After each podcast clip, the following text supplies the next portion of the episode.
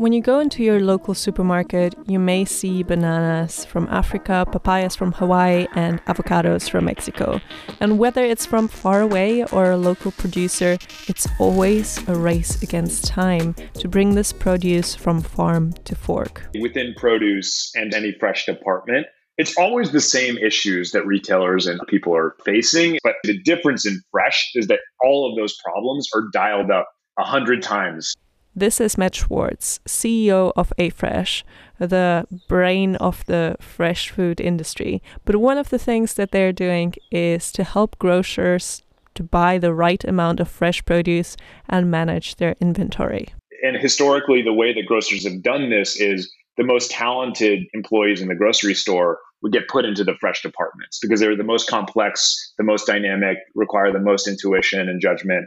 And a lot of the executives of the grocery industry now are people who rose the ranks of the fresh departments and then became executives. What are the grand challenges of managing some broccoli? There are so many. One really simple one that sounds counterintuitive, but how many heads of broccoli are in the grocery store? Something as simple as knowing the quantity, how much inventory is in the grocery store is totally hard and completely unsolved right now in the grocery industry. And specifically, I'll give an example. You would think if you shipped 20 heads of broccoli into the grocery store and you sold 10, you would have 10 left. But in practice, what ends up happening is you say you ship 20, but you're shipping them by weight and you actually only shipped 19 it's only 19 pounds of, of broccoli.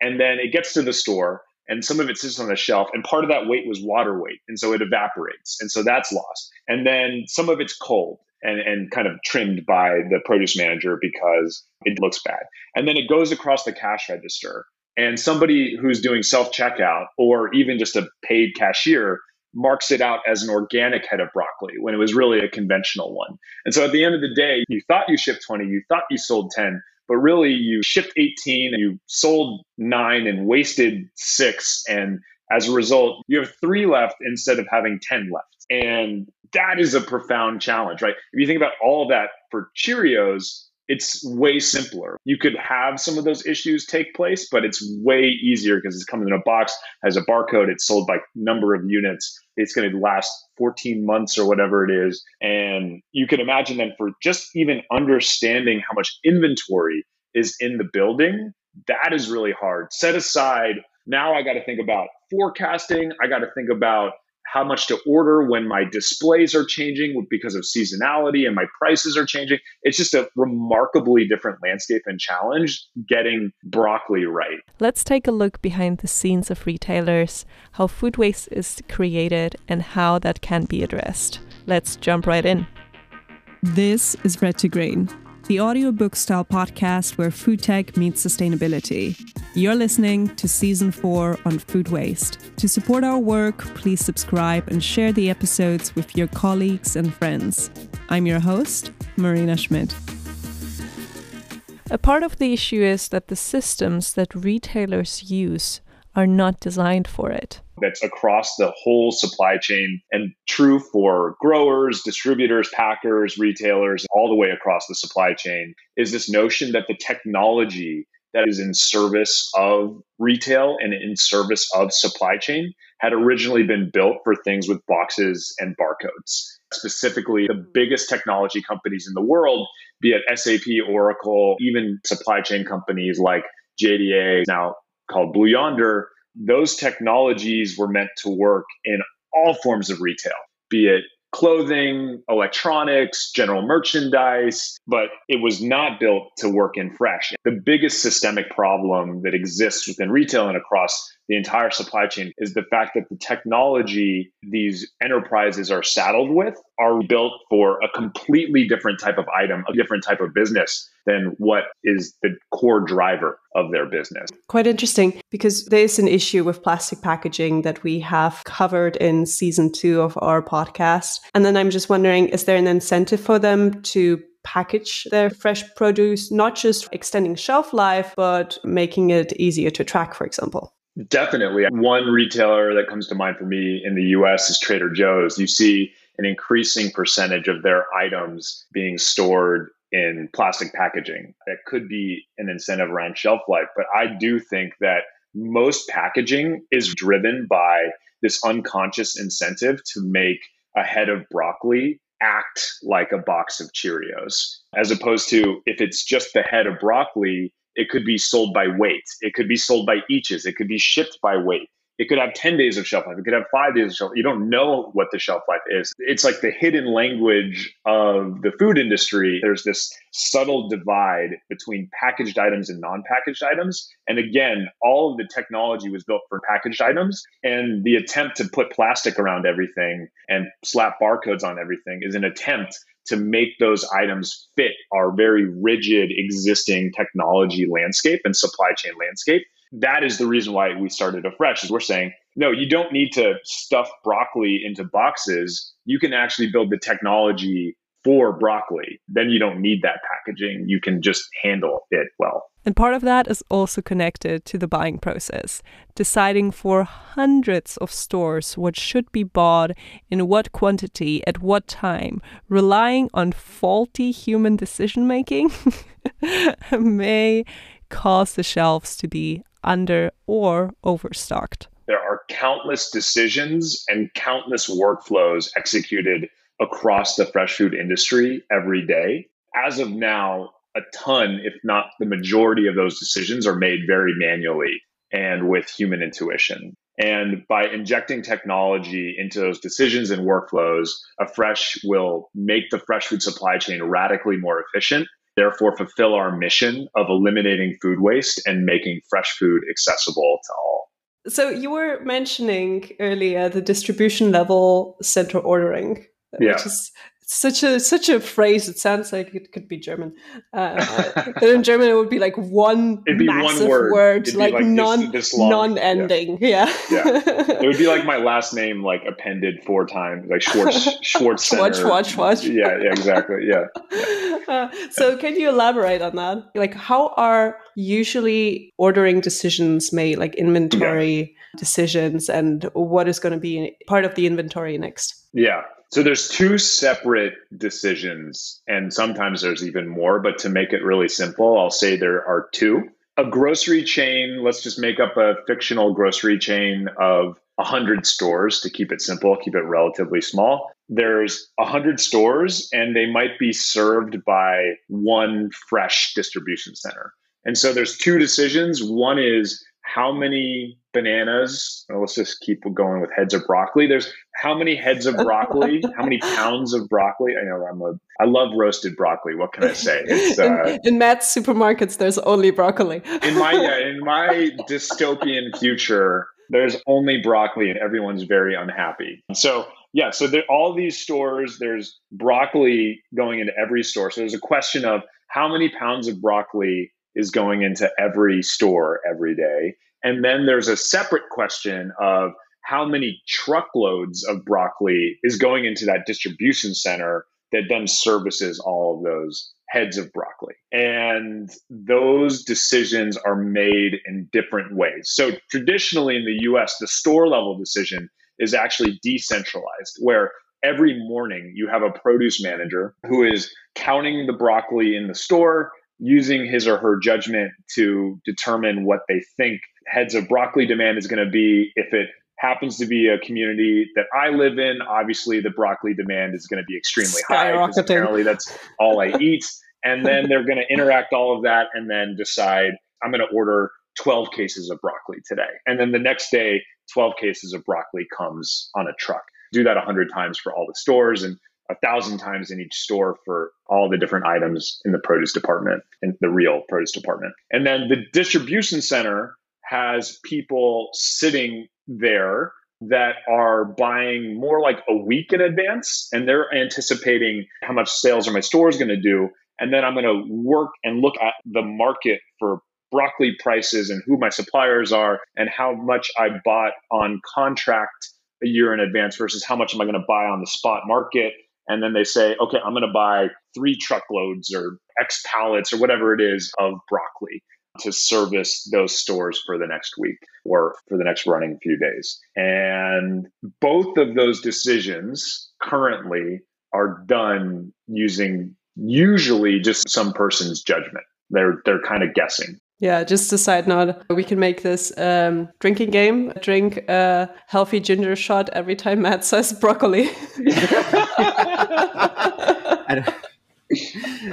that sounds great. It would be good to get a bit more of a real feel how Afresh looks like yeah. in real life and Yeah. how it changes the store manager's life. I'll describe our store level ordering application, but there's also the store level period and inventory tool that we've built that helps them do their cycle counts. There's tools for the corporate level for understanding setting up your stores and your merchandising and, and managing users and things like that. So, but I'll go deep into store level ordering. So, currently, the way that produce managers order is they get into the store early in the morning, they count their inventory, they have a paper and pen based process often where they count inventory for every item and then they use their judgment to understand demand and then they place the order. Um, and the, the paper will have a barcode printed on like each row. They'll hit it with a scanner and then redundantly punch in the order that they had written down on the paper to submit their order.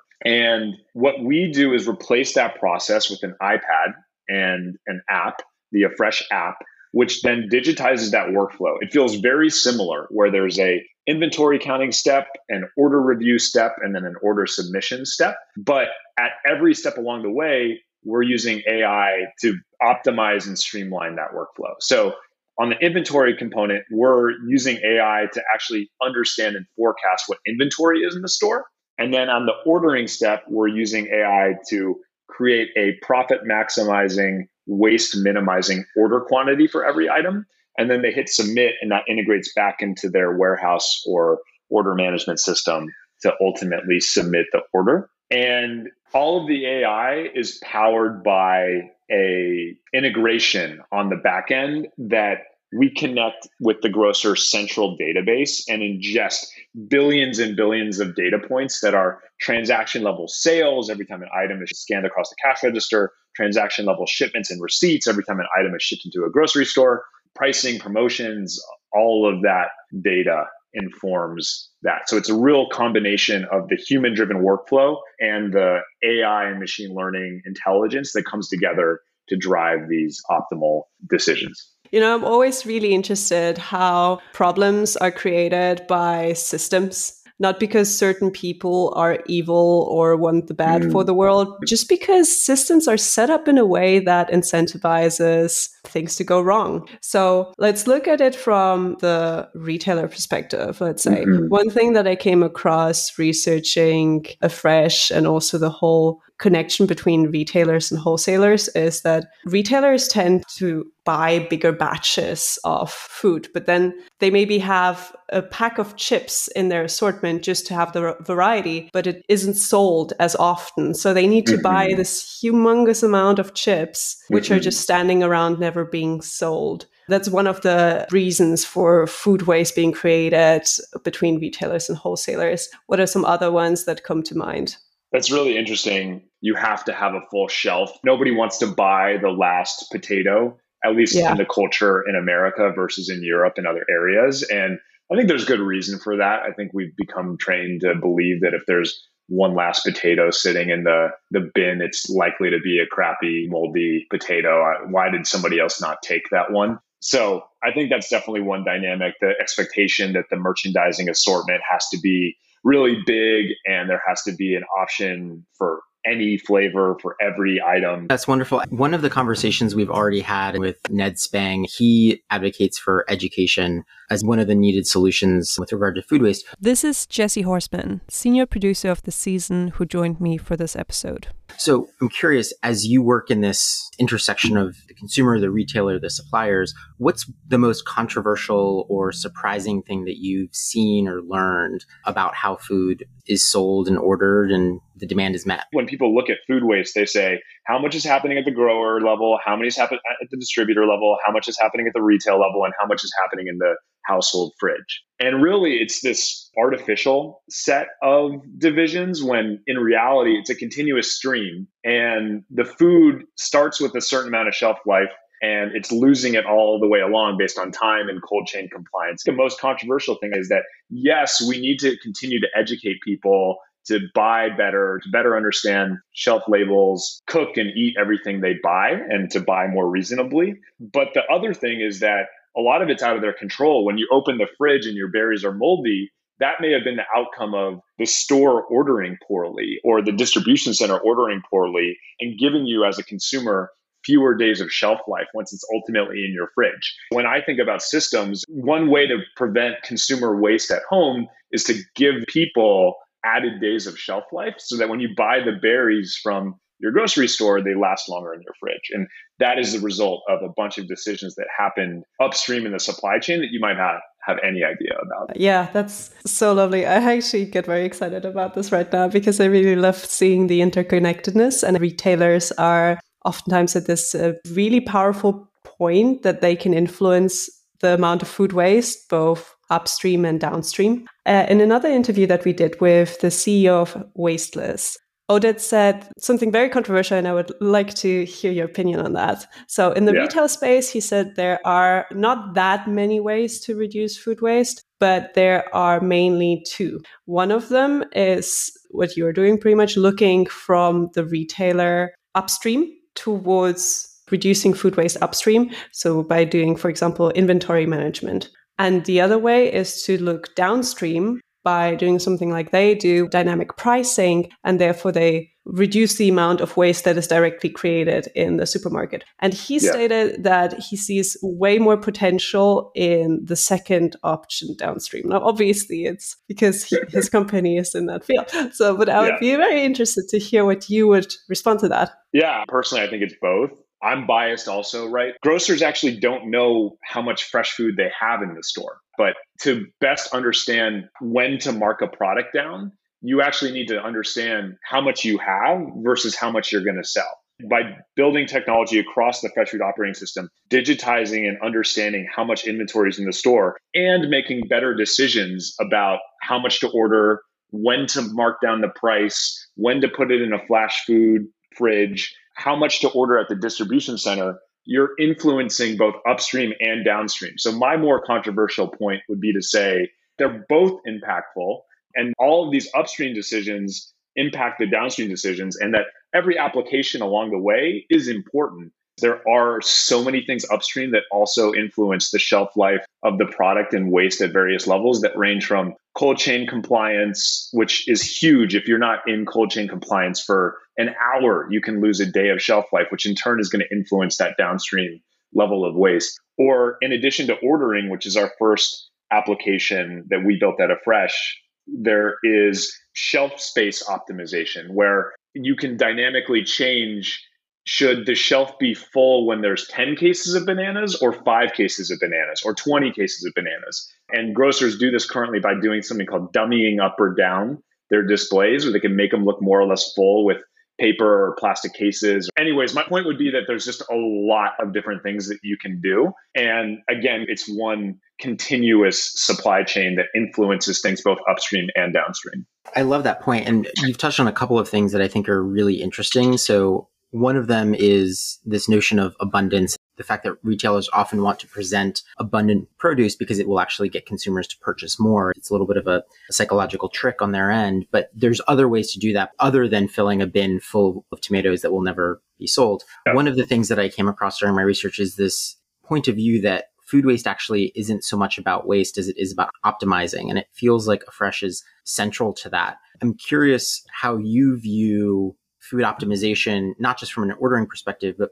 perhaps from a food insecurity and social point of view. But holistically, if you think about it, we're going from 7 billion, we're only 8 billion people to 10, maybe 11 billion, they say now in 2050. And there's only so much arable land on the planet. And that fresh food, as it stands right now, is more expensive than food derived from corn, wheat, soy, rice, sugar, like our core row crops and staple crops. There's so much waste in fresh food. And a specific anecdote I have is that with one of our customers who's already a very low cost retailer, we reduced their waste by roughly 20% and across their entire produce department. And now they've lowered the price of their bananas. they've permanently lowered the price of their bananas because now their cost profile has changed.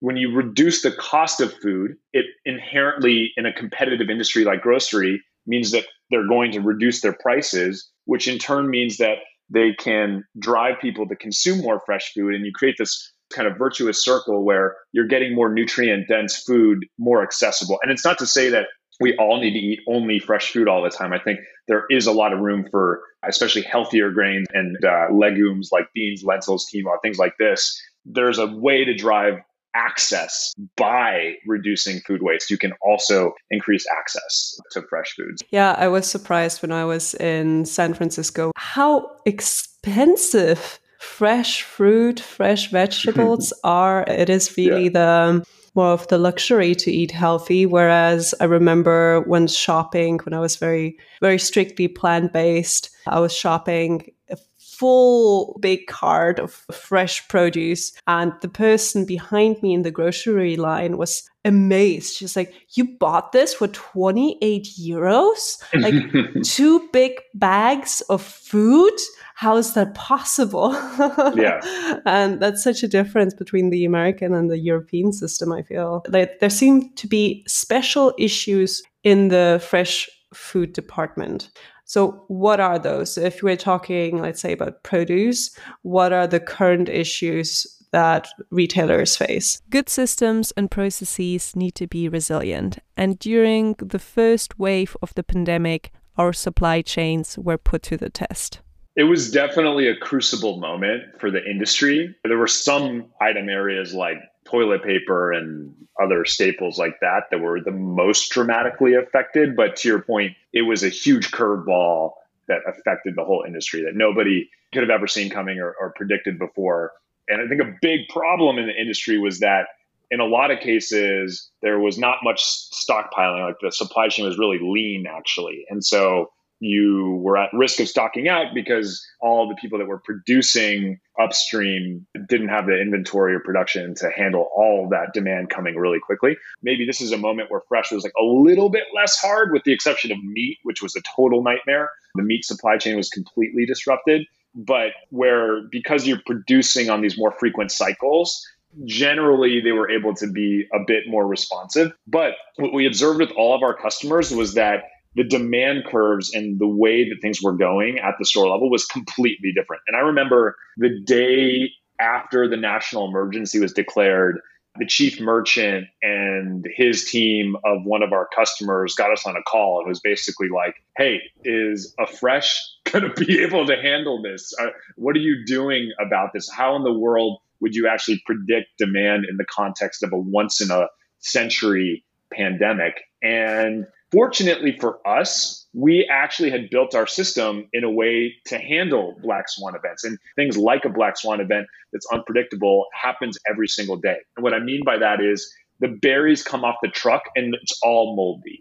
Or it was raining in Salinas or Yuma or some growing area, and the shelf life and the quality of the product is terrible. Or a truck gets stuck in a snowstorm, or some other thing happens that's totally unpredictable. And the unpredictable is predictably consistent in the fresh food industry. And so the actual design of our system is different than non fresh systems where we keep the human in the loop and there's an element of store level discretion. And so when COVID first happened, we got that call from the chief merchant. What we had done is said, hey, for the first couple of days, store level produce managers, we need you to use more of your judgment. And they work again in an elegant workflow in our system. And we said be a bit more skeptical of our AI recommendations for the next few days. And then after the first few days and the, in the first week, we introduced a new set of pandemic related features that basically said, hey, look more at the last few days and the last few weeks versus what we did last year. Because last year is less representative. And there's an element of auto-regressive features, they're called, that do that a little bit naturally in machine learning models that our systems have built. But we dial those up even further. And so the end result of that is that after the first week, we were able to be more responsive and back to 95% adherence of our machine learning recommendations, which is kind of our typical base rate. The VP of produce was going to different stores in, in his region and he sent us photos of how stocked out they were and he sent a photo of his stores that were like really in stock and said I'm really grateful today that Afresh is not working with our competition yet. So that was, uh, that was a fun story.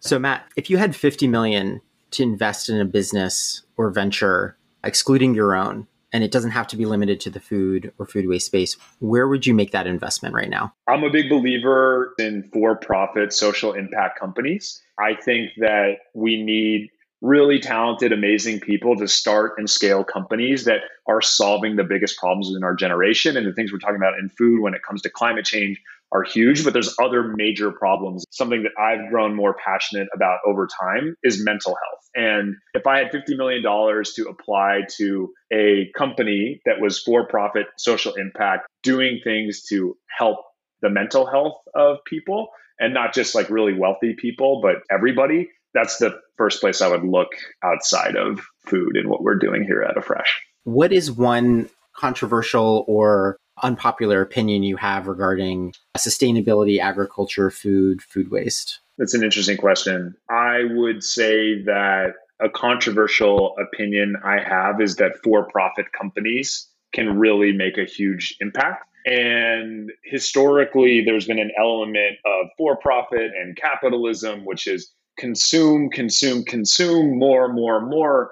And that can be perceived as being very opposed to sustainability. It's inherently unsustainable to do more, more, more. But I think that for profit business models are inherently the more sustainable business models for a business where not for profits really struggle to get funding and to actually have an impact over time. And so I'm a big believer in business models like Afresh, where you're driving efficiencies, which reduce costs and sales of fresh food, but enable businesses to become more profitable in a way that is sustainable and driving that model as a way to affect real scalable global change. And outside of the food space, you think about inventing new energy models or driving electrification of grids and things like that. There's a lot of ways to make money by doing the sustainable thing. And as a result, I'm pro capitalism, pro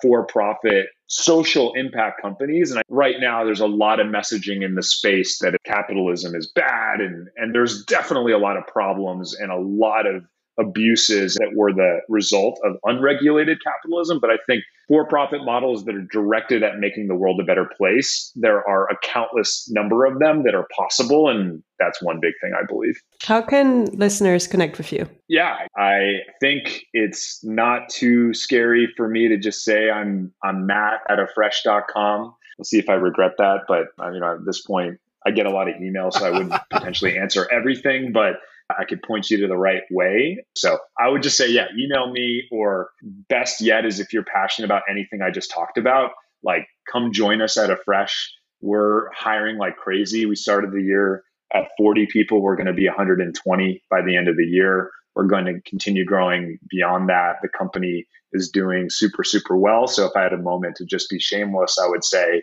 come get involved. We need really talented people across like every function in the business, technical, non-technical business people that are really passionate about eliminating food waste, making fresh food accessible to all. Email me, come join us, visit our website at afresh.com. And I'm just very grateful for everybody listening to me. Thank you so much, Matt. That was a really enjoyable interview with lots of insights. Thank you. Yeah, that was fun. Thank you for listening. When I first started Red to Green, I was amazed. Wow, this is so much work.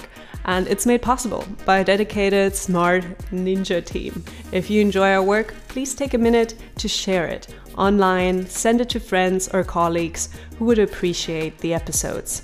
Let's spread the message and let's move the food industry from harmful to healthy, from polluting to sustainable, from red to green.